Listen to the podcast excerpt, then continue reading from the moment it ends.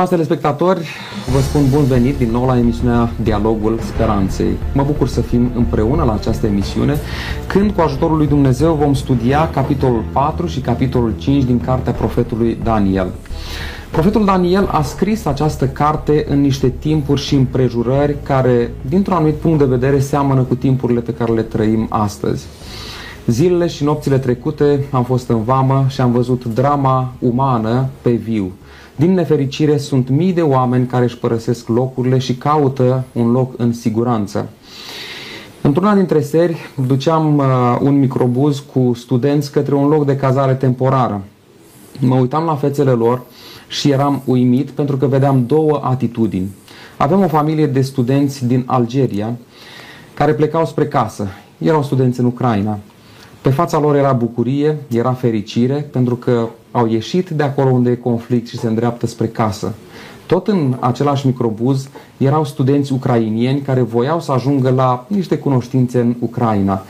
Pe fața lor nu era deloc bucurie, ci îngrijorare, frică, teamă. Vă invit pe toți cei care sunteți creștini să mijlocim înaintea lui Dumnezeu, să ne rugăm pentru ceea ce se întâmplă în țara vecină cu noi, să ne rugăm pentru oamenii care sunt în țara noastră sau tranzitează țara noastră pentru ca Dumnezeu să intervină în situația aceasta. Alături de mine în studio pentru emisiunea de astăzi îl am pe domnul Lehaci Onisim, dumnealui este pastor în Biserica Adventistă de ziua 7 și îi spun bine ați venit. Mulțumesc pentru invitație. De asemenea, tot împreună cu noi este domnul profesor Farcaș Lucian. Dumnealui reprezintă Biserica Romano-Catolică. Bine ați revenit în platoul emisiunii. Mulțumesc pentru invitație. Bine ne-am regăsit. Cu drag. Dragii mei, așa cum spuneam, vom uh, studia astăzi două întâmplări din cartea lui profetului Daniel, capitolul 4 și capitolul 5. În capitolul 4, împăratul Babilonului visează un vis care l-a tulburat foarte tare. Nu reușea să înțeleagă ce înseamnă visul acesta. Așa că a chemat pe cei care erau sau se ocupau la curtea împăratului cu traducerea visului, numai că niciunul dintre ei n-au reușit să tălmăcească sau să traducă înțelesul acestui vis. La final a fost chemat și Daniel, cel care a spus împăratului ce înseamnă visul respectiv. Împăratul a visat un copac mare, un copac care ajungea până la cer, sub aripile lui se adăposteau tot felul de animale, tot felul de păsări erau acolo și așa mai departe, numai că a venit o vreme când copacul a fost tăiat, a fost legat și împăratul nu știa ce înseamnă lucrul acesta. Astăzi vom încerca să deslușim însemnătatea visului. Dragii mei, Încep cu domnul Onisim uh, Lehaci. Care a fost sfatul pe care Daniel i l-a dat împăratului după ce i-a tradus, i-a oferit însemnătatea acestui vis? După ce împăratul de fapt a înțeles că visul îl privește pe el într-un mod direct și că se referă la situația, la viața lui, uh, copacul îl reprezenta pe împăratul care adunase foarte multă putere și la umbra ramurilor sale erau de fapt foarte multe împărății care erau dominante de el. Uh, Dumnezeu îi transmite prin acest vis și prin interpretarea pe care o oferă profetul Daniel următorul lucru și uh, găsim aici de fapt sfatul în versetul 27 în capitolul 4 unde Daniel îi propune în primul rând să se umilească îi propune unui împărat, unui dictator al vremii care avea foarte multă putere și spune următorul lucru. Pune capăt păcatelor tale și trăiește în neprihănire, rupe-o cu nelegiuirile tale și ai milă de cei nenorociți și poate că ți se va prelungi fericirea. Uh, e interesant uh, sfatul acesta pe care îl dă. Uh, îi spune în primul rând ceea ce spune Dumnezeu unor ființe uh, Uh, păcătoase, îi spune să renunțe la păcatele pe care le-a făcut. Cu siguranță că noi uh, apreciem istoria frumoasă a lui Daniel, poziția importantă pe care a avut-o, dar să nu uităm că împăratul acesta era un împărat, era un dictator păcătos, care comisese probabil foarte multe crime și care la momentul acesta primește judecata din partea lui Dumnezeu. Îi spune să renunțe la păcate și să trăiască în neprihănire. Și interesant, ceea ce mi se pare foarte sugestiv și se potrivește și cu contextul nostru de astăzi, ai milă de cei nenorociți. Uh, de obicei, uh, împărații nu sunt de obicei, mai ales dictatorii, persoane care să aibă foarte multă milă față de cei care sunt nedreptățiți social și interesant, Dumnezeu îi spune că această categorie de oameni pe care probabil că el uh, le-a produs foarte multe suferință prin acțiunile lui politice, uh, trebuia să-i ajute în momentul de față și îmi place și ultima parte, poate că ți se va prelungi fericirea. Uh, el era un împărat fericit, nu? Era stăpânul absolut al imperiului din vremea aceea. Dar uh, în momentul în care Dumnezeu vine și spune că totul s-a sfârșit și pune punct, s-ar putea ca și fericirea celor mai mari împărați să fie oprită de către Dumnezeu. Interesant este sfatul acesta și mi se pare că de fapt, versetul acesta și intervenția aceasta sugerează că Dumnezeu în momente cruciale intervine și oprește răul. Am înțeles. Domnule profesor, Credeți că a fost ușor pentru Daniel să ofere asemenea sfaturi uh, unui împărat? Cu siguranță că, din punct de vedere omenesc, nu i-a venit ușor, pentru că, e adevărat, el a fost printre cei deportați, a urmat o școală, a cunoscut cultura, legile, să spunem, era obișnuit cu practicile și știa cum se poate ajunge la cel mai, omul cel mai puternic. Și uh, tocmai aici uh, iese în evidență o latură uh, fundamentală a întregii cărți a lui Daniel, că de fapt în persoana lui Daniel nu acționează omul. Când acționau oamenii pentru că erau și acolo specialiști care să tălmăcească visurile, să interpreteze, să uh, prevadă puțin viitorul, uh, dar n-au reușit să facă lucrul acesta.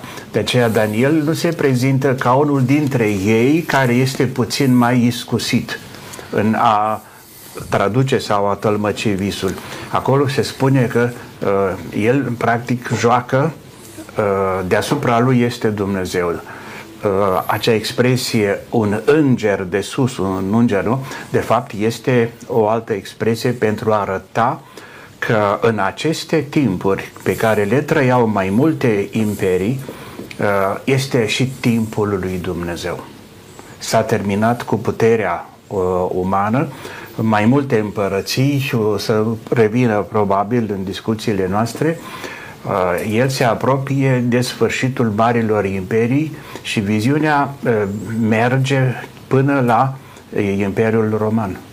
Am înțeles. De aceea, aici spunem, dacă din punct de vedere omenesc avea rețineri cum să te duci la Marele Împărat, el a avut curaj și în cuvintele sale, de fapt, se arată judecata lui Dumnezeu pentru că însuși numele de Daniel înseamnă Dumnezeu judecă.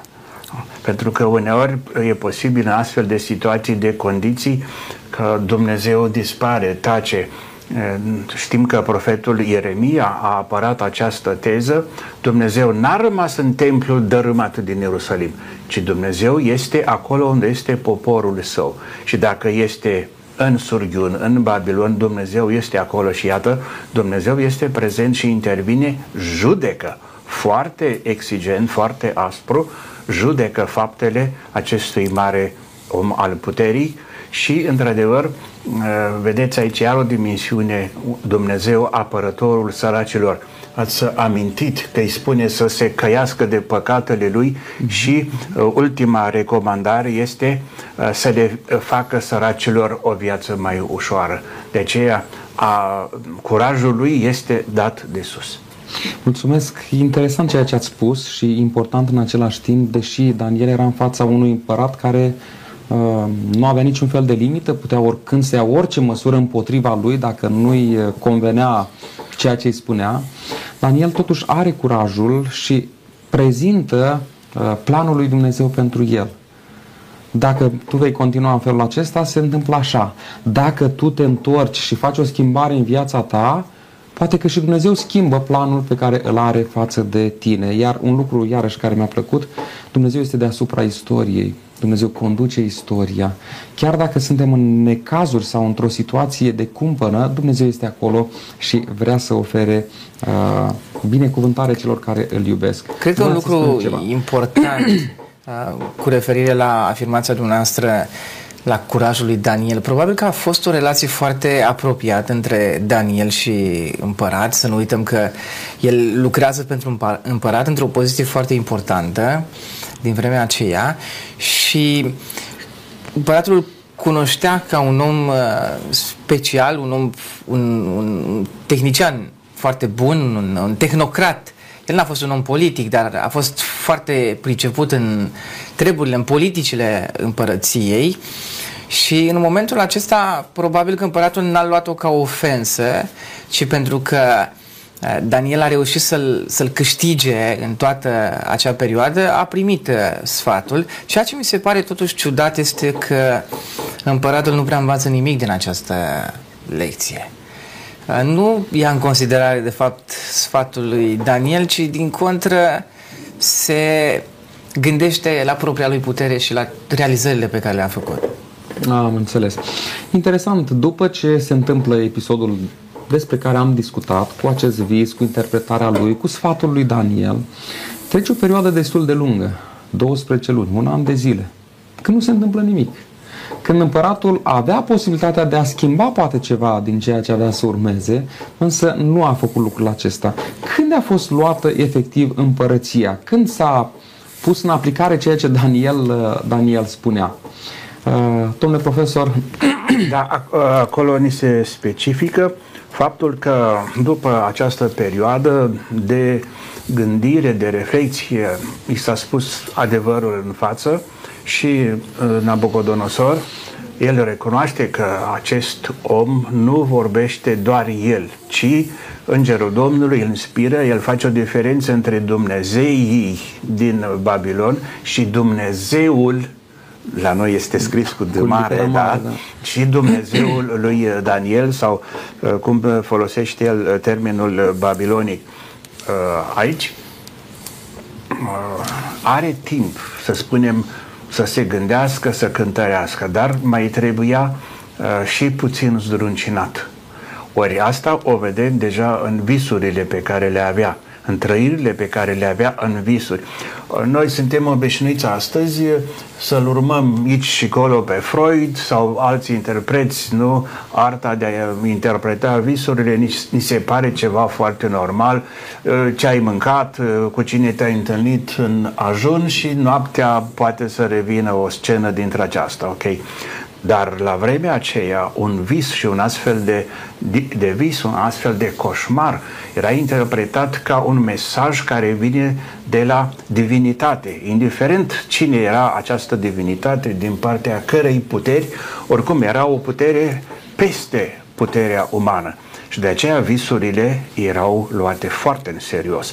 De altfel aici vedem că și uh, înțelepciunea lui Daniel legată de vis este o tradiție mai veche. Să ne gândim la Iosif, care uh, în Egipt a cunoscut, a trăit astfel de uh, momente și, uh, să spunem, este și o școală a interpretării biblice uh, acolo unde înțelepciunea umană nu poate să meargă mai departe, acolo intervine înțelepciunea lui Dumnezeu, judecata lui Dumnezeu, dar pe care eu încredințează mereu unui slujitor, cum este Daniel.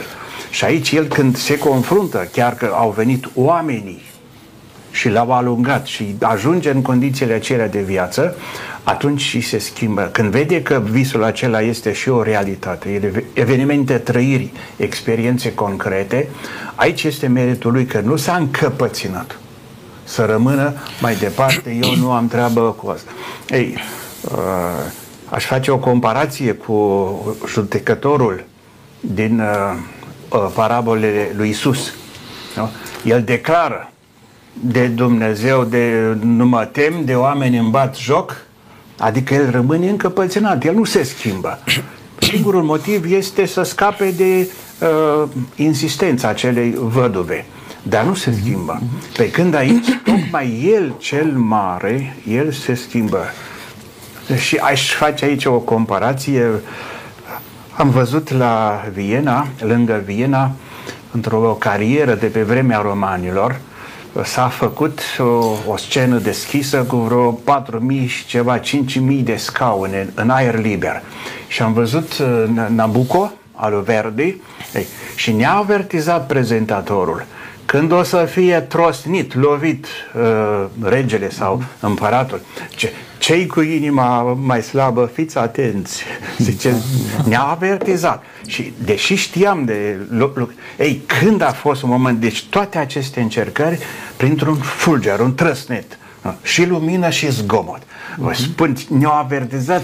Eu Zic, domnule, o fi harul lui Dumnezeu, cred că ceva similar s-a întâmplat cu el, pentru că el, într-adevăr, acceptă uh, o schimbare și îi se prelungește pacea sau fericirea la noi. În traducerea noastră este uh, să, ca să a, ți se va prelungi pacea, sigur. Dacă zicem acum vorbim de pace, ce înseamnă da, pace? Da, Sună da. parcă altfel astăzi. Da. da. Mulțumim. Domnule pastor, uh, ce s-a întâmplat în momentul premergător tăierii copacului.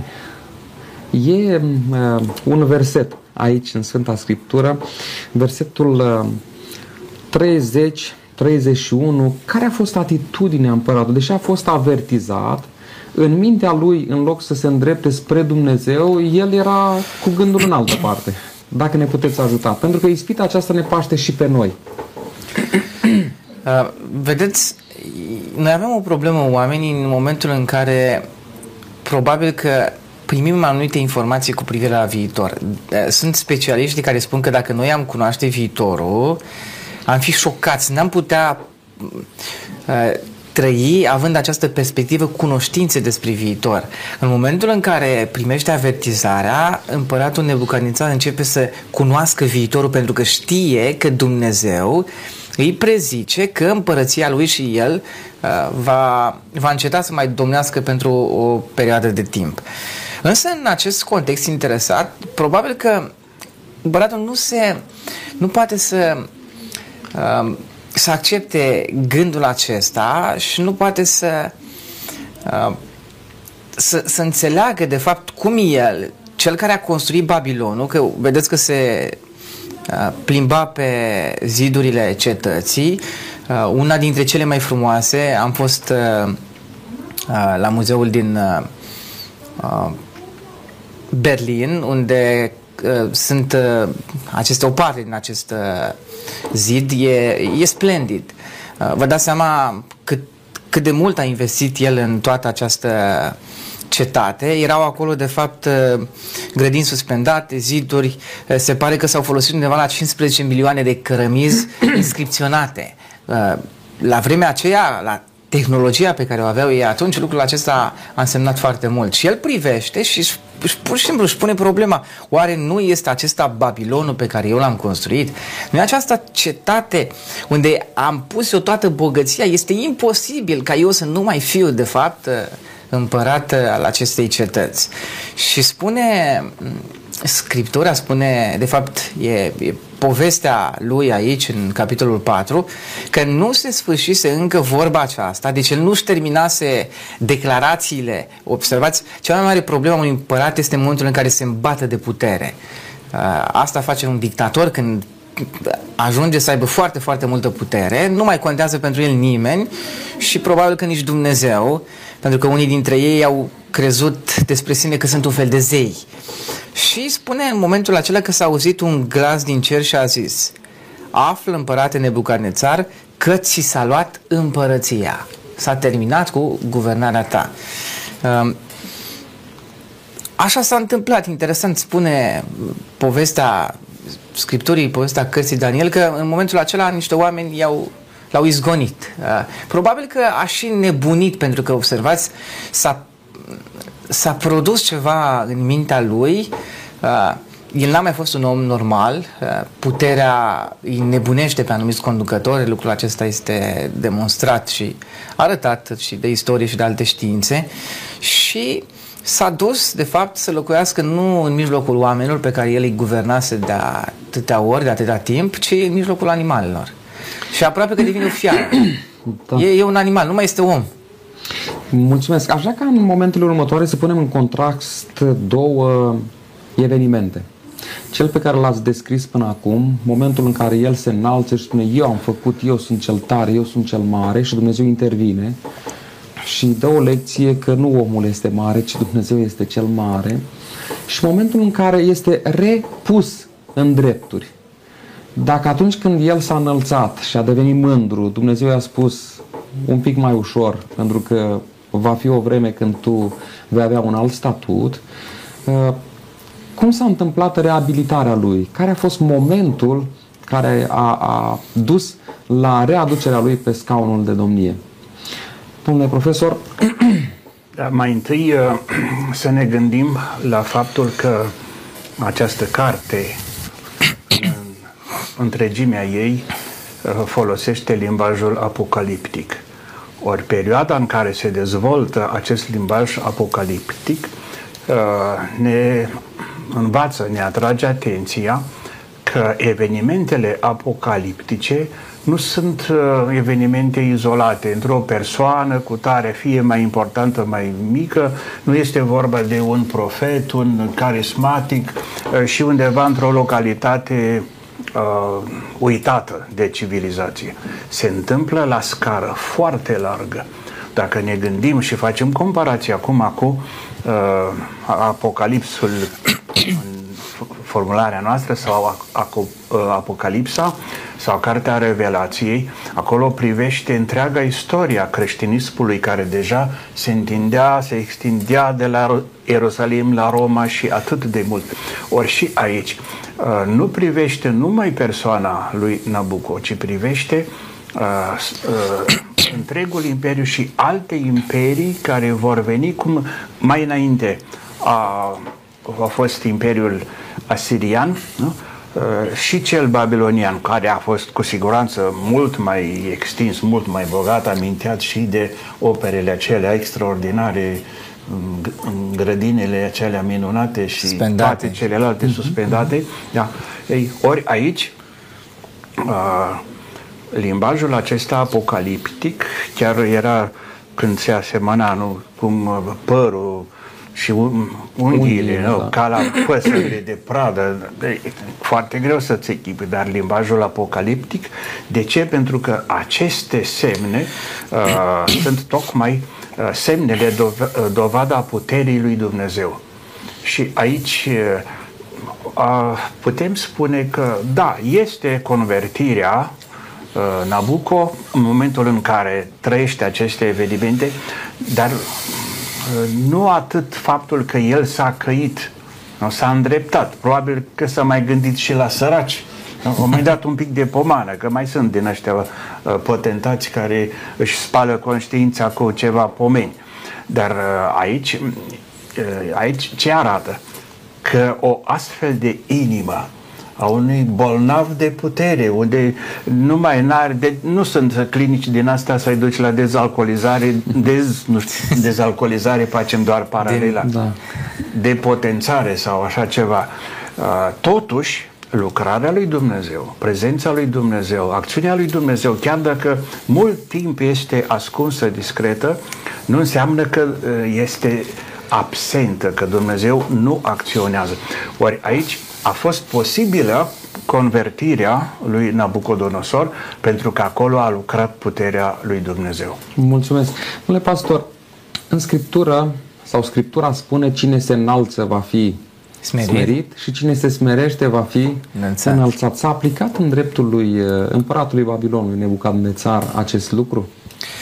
Cred că aceasta este o lege care o lege a guvernării divine care ne spune de fapt că Dumnezeu este cel care îi deasupra, El este suveranul și în momentul în care un om se înalță foarte, foarte mult și cumva urmează exemplul Lucifer, pentru că el este cel care se înalță atât de mult și vrea să ajungă deasupra lui Dumnezeu. Dumnezeu acționează și împiedică această înălțare și smerește pe cel care crede că poate să ajungă atât de sus. Um, el a, eu cred personal că Dumnezeu a intervenit într-un mod neașteptat, probabil că niciunul dintre generalii lui Nabucodonosor, Nebucanețar, cum uh, îi spunem. Noi, nu, nu l-a nu l-a atenționat, probabil că de obicei dictatorii să știți că au niște consilieri, un fel de yes men, care de obicei nu nu spun tot adevărul și Uh, nu și-a imaginat nimeni că va fi înlăturat atât de, de ușor, dar a fost intervenția divină uh, care de fapt a, a oprit cursul nebuniei lui Nebucadnețar.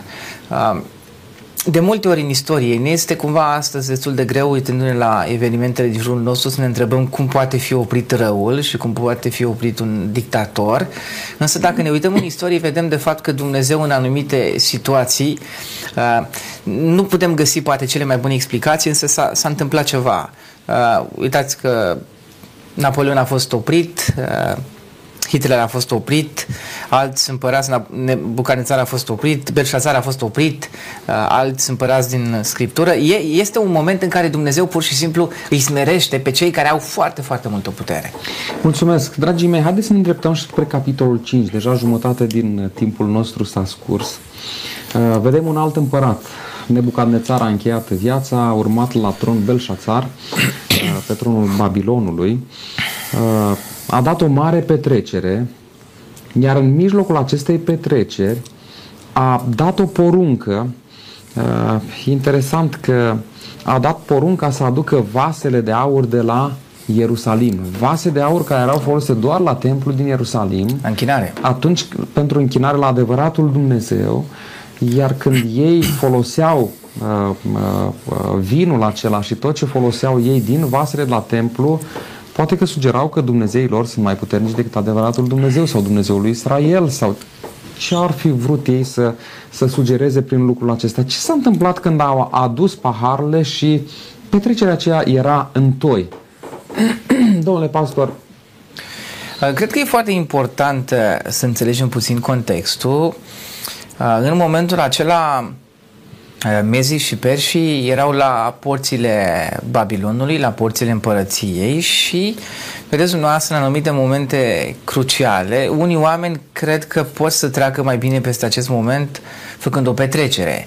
Lucrul acesta îl face și Belșațar și probabil că în, în nebunia de atunci, în petrecerea acea mare pe care a dat-o, probabil că nu se gândeau că vor fi cuceriți sau nici nu avem toate informații, nu știm care erau sentimentele acestui împărat, însă ceea ce pare foarte uh, ciudat e o pângărire a lucrurilor sfinte, o, o defăimare a lui Dumnezeu, pentru că în momentul acela să aduci, probabil că a adus și alte vase închinate altor Dumnezei, dar interesant, de ce s-a gândit tocmai? Pentru că aici în, în, în, în poveste ne spune că a adus uh, vasele de la templu, uh, vasele de aur și de argint pe care le-a, le-a luat uh, de acolo.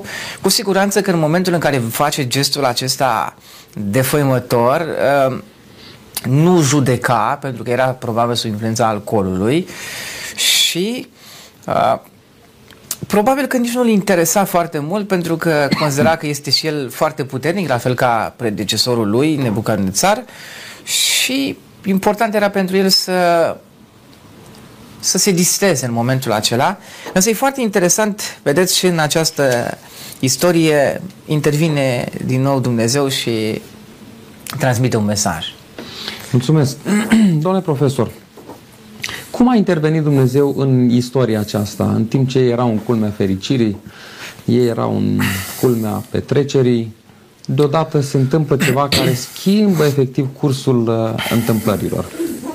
Da, spre deosebire de prima parte, unde Dumnezeu intervine trimițând un înger și alți oameni care îl alungă pe rege, pe Nabucodonosor și el face acea experiență, adică sunt semne extraordinare. Iată că aici, în timpul ospățului, parcă proporțiile apocaliptice sunt mai modeste. Pe perete apare o mână care scrie, schițează, desenează, dar și această mână are un mesaj puternic, pe, chiar dacă era obosit de petrecere, el totuși, Baltazar, vede, se sizează și uh, cumva uh, stilul lui de viață, liniștea și bucuria sunt uh, tulburate. Uh, iată, din nou, Dumne- uh, și aici re- uh, o să vedem mai departe cu interpretarea uh, acestor cuvinte, că și aici uh, tot Daniel, da, care acționează în numele înțelepciunii lui Dumnezeu și a dreptății lui Dumnezeu, tot uh, la uh, în acțiune este uh, puterea lui Dumnezeu peste ceilalți potenta, potentați.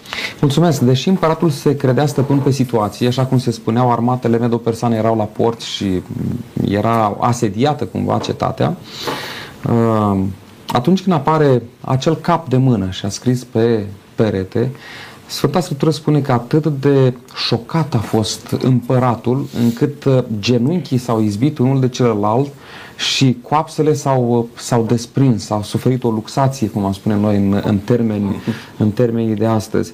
Interesantă reacția aceasta de spaimă sau de frică pe care o are împăratul. Haideți să vedem puțin ce s-a scris pe perete și ce însemnătate are scrisul acesta. Domnule pastor, um, interesant este, s-a scris uh, un mesaj uh, pe care nu l-a putut uh, descifra împăratul și a fost o mare tulburare în uh, împărățiile la momentul acela, încât se pare că intervine împărăteasa, probabil că aceasta era mama împăratului, care avea cumva putea să intervine și să vină cumva în anumite momente, îndrăznea să apeleze la împărat, alte persoane nu puteau să facă lucrul acesta, probabil că erau Uh, pedepsite ca în cazul lui Esterei. Uh, în mesajul acesta, mesajul în, în limba de atunci înseamnă mene, mene techelu farsin. Uh, un mesaj pe care împăratul nu poate să-l traducă, nu-l înțelege, probabil că nu era în, în limba, în dialectul pe care îl vorbea el atunci. Și interesant, în momentul acela se uh, Uh, se face apel la toată suita de înțelepți, cititori în stele, vrăjitori, uh, sfetnici ai uh, împăratului, consilieri, dar niciunul dintre ei nu poate să citească această scriere și vine, împărat, vine Daniel la împărat și Daniel îi spune același lucru încercând să-i atragă atenția la Dumnezeu care poate să ofere această interpretare și ele înseamnă, de fapt, uh, numărat, cântărit, împărțit sau, uh, am mai putea spune, tăiat. Uh, asta înseamnă, de fapt, că Dumnezeu din nou pronunță o judecată asupra lui și asupra împărăției. Zilele lui au fost numărate, a fost cântărit în balanța divină, observație și o exprimare metaforică, pentru că așa era limbajul de atunci, era pe înțelesul lor. Și în cele din urmă, ultima parte mi se pare foarte interesantă, uh, împărțit sau tăiat. Vedeți, din nou avem intervenția lui Dumnezeu, providența divină, care în anumite momente uh, pune punct. Părerea mea este că nu se aștepta împăratul Belșațar să fie cucerit. Ei au reușit să cucerească cetatea uh, devenind râul, Eufrat, o, o strategie inteligentă, dar probabil că el nu se aștepta uh, și interesant e, observați, înainte de cucerire, Dumnezeu vine și îl, îl sperie puțin pe împărat și emite judecata ca să-l facă pe împărat să înțeleagă de fapt că nu e doar, știți cum e, o, o cucerire normală, un eveniment, așa s-a derulat istoria, nu, ci a fost de fapt, personal cred, intervenția divină în punctul uh, cel mai important și o face Dumnezeu înainte ca să-l facă conștient pe împărat și pe ceilalți că el este deasupra istoriei. Mulțumesc. Domnule profesor, am auzit o expresie folosită în special de croitori. Măsurăm de două ori și tăiem o dată. Pentru că după ce ai tăiat, nu mai poți uh, repara. De ce oare Dumnezeu spune numărat de două ori și apoi cântărit și împărțit? Da, aici este o experiență umană că de foarte multe ori se poate ajunge exact la ordinea inversată. Uh-huh. Mai întâi tai și după aceea îți dai seama că nu se mai potrivește. Uh, este o, uh, cred că și aici, nu că avea Dumnezeu uh, un Nebun. dubiu, nu, un dubiu am numărat, n-am numărat bine. Din contra, eu consider că aici Dumnezeu prin Daniel nu, îi arată uh, lui Baltazar lucrurile sunt foarte serioase, nu ne jucăm cu ele. Mai măsurăm odată. Nu? Uh-huh. Și uh, de aici și măsura care a fost luată în urma acestei aprecieri, nu, am de două ori măsurat, ei, dacă ies uh, rezultatele sunt la fel atunci, nu? nu? Vedeți uh, cum este practica în uh, spitale, nu? Uh, faci analizele la o clinică, uh, nu sunt chiar grozave, mergi la un spital, la un cabinet de specialitate, nu se bazează numai, se uită pe analizele pe care le aduci. Dar dacă este cazul de o intervenție, atunci se fac din nou analize. Se mai numără o dată. Da? Pentru ca uh, ceea ce se face, uh, ce se decide, să fie cât, cât mai bine făcut. Ori și aici Dumnezeu Iată, nu este unul capricios care să lovească, nu, mai uh, vrea să se asigure, sigur, în limbajul omenesc, pentru că Dumnezeu, în înțelepciunea Lui, în cunoașterea Lui, nu are nevoie să măsoare de două ori. Dar este un limbaj care ne ajută pe noi oamenii să înțelegem și modul lui Dumnezeu de a mai investi un pic de speranță în om. Exact ceea ce spuneți. Cu diferența cea mare de la Nabucco uh-huh. la Baltazar. Da, exact ce spuneați dumneavoastră, asta ne arată dragostea lui Dumnezeu. Hai să mai numărăm o dată. Da, noi oamenii asta trebuie să înțelegem, că Dumnezeu nu este un uh, împărat care taie și ci folosește dragostea cât timp se poate ca să-l salveze pe om. Mai număr încă o dată. Așa să înțelegem noi oamenii. Poate, poate se, se, se schimbă lucruri. Domnule pastor, uh, văd că vreți să spuneți ceva, vă adresez și o întrebare. Oare expresia aceasta numărat, numărat, cântărit și împărțit poate avea legătură și cu noi? Da, e, e foarte bună întrebarea dumneavoastră. Mă gândesc că, în primul rând, la un aspect foarte important. Vedeți, în termenii Noului Testament, în termenii teologici pe care îi folosim noi, am putea să spunem că Dumnezeu i-a oferit suficient har lui Belșațar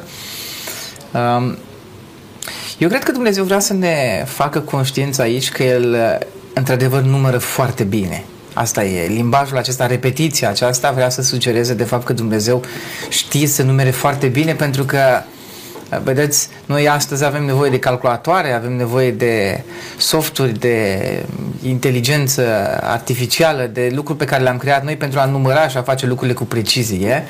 Însă, deasupra tuturor, deasupra noastră, să știți că este un Dumnezeu care face lucrurile cu cea mai mare precizie.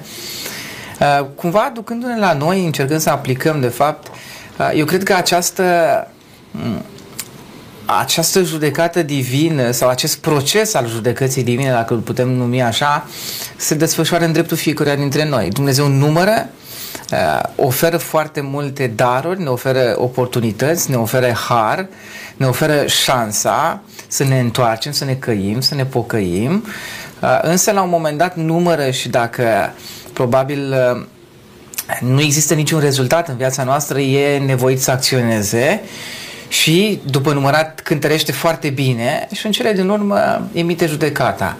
Uh, cred că această istorie a lui Belșațar poate fi o istorie care să ne dea de gândit fiecare dintre noi și are o aplicabilitate personală și ar trebui să ne gândim noi uh, pentru că ne și propune, de fapt, Scriptura în alte situații să ne numărăm bine zilele, nu? În, uh, spune bătrânul Moise în psalm.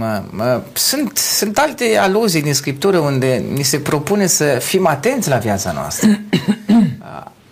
Acum, cred personal că Dumnezeu nu i-a oferit doar acum, știți, la sfârșit, ocazii lui Belșațar. Cred că în alte situații, gândiți-vă că a fost Daniel acolo. și a avut ocazia să-L cunoască pe Dumnezeu. Numai că, observați, dacă ne uităm puțin la povestea aceasta, Daniel este cumva dat deoparte. Se pare că e marginalizat în timpul domniei lui Belșațar. Se pare că domnia lui Belșațar ar fi trebuit să fie urmată de o domnie mai corectă, în care să se aplice dreptatea și pentru cei uh, necăjiți și pentru cei săraci, pe care vedem că predecesorul lui i-a disprețuit. Uh, n-a învățat nimic de la tatăl său, de fapt, acest împărat. A avut toate dovezile. Gândiți-vă că i-a vorbit Dumnezeu personal tatălui său sau unii spun că ar fi bunicul lui, predecesorul lui. La domnie, uh, da. Da, la domnie, dar n-a învățat nimic. Și în cele din urmă Dumnezeu este nevoit să, să acționeze drastic. Cred că și noi de multe ori, chiar dacă Dumnezeu ne vorbește, poate că nu, nu răspundem la apelul divin, și în cele din urmă, cred că personal fiecare dintre noi am trecut prin momente de genul acesta când am văzut judecata. În, să știți că Dumnezeu are mai multe momente în care judecă omul. E adevărat că va fi și judecata finală care va fi uh, drastică pentru fiecare și pentru cei care nu l-au acceptat pe Dumnezeu. Însă el uh, lucrează personal cu fiecare dintre noi oferindu-ne șansa și oportunitatea de a ne întoarce spre el. Mulțumesc. Domnule profesor, aceeași întrebare și pentru dumneavoastră. Poate fi valabil și în dreptul nostru acest mesaj transmis uh, împăratului Babilonului din vremea aceea? În profunzimea credinței noastre, credem că este același Dumnezeu care s-a revelat în cărțile Vechiului Testament și în, uh, prin Isus Hristos s-a revelat complet. Da? Uh, este același Dumnezeu care lucrează în istorie și nu cred că își schimbă Dumnezeu prea mult pedagogia. Și aici putem vedea un contrast că Dumnezeu nu forțează pe nimeni, nu l-a forțat pe Bucodonosor, ci poate mai degrabă l-a ajutat prin acele experiențe.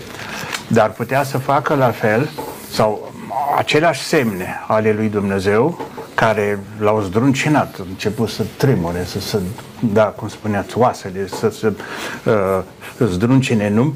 Uh, Dumnezeu n-a intervenit în cazul lui Baltazar cu forța. L-a lăsat, ar, deci undeva rămâne un spațiu al deciziei personale, Personal. al inimii. Uh-huh. Da? Dumnezeu parcă merge, merge, forțează, dar la un moment dat se oprește. Respectă alegerea lasă, omului. Lasă spațiu și omului, pentru că uh-huh. altcum uh, trecem uh, la alte forme de unde religia devine uh, un motiv, un pretext pentru acțiuni Uh, chiar de exterminare de oameni, de ucidere. De- declarăm un război sfânt în numele lui Dumnezeu, nu contează cum gândești sau nu, tu trebuie să fii așa. Ori aici se lasă spațiu, da? acțiunile, da, sunt puțin terifiante, dar nu îndepărtează libertatea omului. Mulțumesc. Și aici este important. Și omul de astăzi se confruntă cu asta. Nu știu cât ar trebui să fie unul chinuit de Uh, duhuri, de coșmaruri, de necazuri în viață ca să spună, ei da, acum mă dau și eu pe calea credinței spre mhm. Dumnezeu. Aici nu da. cred că putem avea asemenea pretenții. Da. Mulțumesc, dragii mei, suntem pe finalul acestei emisiuni. Dacă reușim în două minute, fiecare dintre dumneavoastră, câte o concluzie cum este cu mândria la prima lecție pe care, despre care am vorbit astăzi și de ce este atât de greu să învățăm lecția ascultării de Dumnezeu din cea de-a doua lecție? Domnule pastor? Mândria este cel mai mare păcat. Avem noi un proverb, merge înaintea căderii în limbajul nostru religios. Este, de fapt, drumul spre autodistrugere în cele din urmă. Aceste două povești, două istorii reale a unor împărați, mari împărați ai vremii, ne arată de fapt că mândria poate să ducă la propria distrugere. Îmi place însă foarte mult modul în care acționează Dumnezeu și încearcă să ne smerească. Dumnezeu nu ne lovește, știți, nu e un Dumnezeu capricios care să lovească și să-i pară bine în momentul în care niște oameni mândri uh, ajung să se autodistrugă, să moară în cele din urmă. Și Dumnezeu este un Dumnezeu care ne oferă șansa să scăpăm de această boală. De fapt, noi considerăm că mândria, mândria luciferică este cumva uh, și a, reprezintă cumva procesul de apariție al păcatului. Este păcatul. Mândria e un mare păcat de care oamenii nu pot să scape foarte ușor, însă poate fi uh, se poate renunța, putem scăpa de păcatul acesta dacă ne uităm la Hristos. Cred că exemplul lui Hristos de umilință este exemplul pe care îl putem urma și de fiecare dată când privim la el avem șansa să ne umilim și să ne pocăim, să ne întoarcem la Dumnezeu. Mulțumesc, domnule profesor. Aceleași două întrebări ca o concluzie a emisiunii de astăzi. Cât privește mândria, să luăm partea frumoasă, pozitivă, există o mândrie justificată, mândru că ești copilul lui Dumnezeu, mândru că faci parte din comunitate de credință, mândru că faci parte din poporul așa, dar uh, mândru de cineva, să spunem, mai sus ca tine, care îți mhm. face bine. Dar uh, periculoasă este mândria care îl îndepărtează pe celălalt. Uh, pe Dumnezeu, pe confrate, pe o comunitate, uh, îndepărtează drepturile uh, celorlalți și în loc de a aduce binecuvântare, aduce blestem. Iar cât privește lecția pe care trebuie să o învățăm, cred că putem merge pe aceeași linie. Dumnezeu nu este departe de noi, dar niciodată nu îndepărtează, nu înlocuiește, să spunem, cu forța libertatea noastră de decizii. Mulțumesc tare mult, domnule pastor, mulțumesc pentru prezența în această emisiune. Domnule profesor, vă mulțumesc și dumneavoastră pentru prezența mulțumesc în această eu. emisiune. Dragi telespectatori, în această ocazie am văzut uh, lecții din Sfânta Scriptură, lecții din viața a doi conducători ai unui imperiu atât de mare cum a fost Babilonul. Dumnezeu să ajute ca în viața noastră mândria să nu-și găsească locul, iar iubirea și ascultarea de Dumnezeu să fie prezente în viața fiecăruia dintre noi. Aș vrea să închei această emisiune citind câteva versete din cartea Apocalipsei, pentru că tot s-a pomenit de cartea aceasta. În capitolul 3, versetul 15 uh, spune așa, știu faptele tale, că nu ești nici rece, nici în clopot. Dumnezeu cunoaște viața fiecăruia dintre noi și pentru că El dorește binele fiecăruia dintre noi, versetul 20 spune așa, Iată eu stau la ușă și bat. Dacă aude cineva glasul meu și deschide ușa, voi intra la el, voi cina cu el și el cu mine. Celui ce va birui, îi voi da să șadă cu mine pe scaunul meu de domnie, după cum și eu am biruit și am șezut cu tatăl meu pe scaunul lui de domnie. Dumnezeu dorește ce este mai bine pentru noi, așa că vă invit să învățăm din lecțiile trecutului pentru a nu repeta greșelile înaintașilor noștri. Dumnezeu să fie cu noi până când ne revedem. La revedere!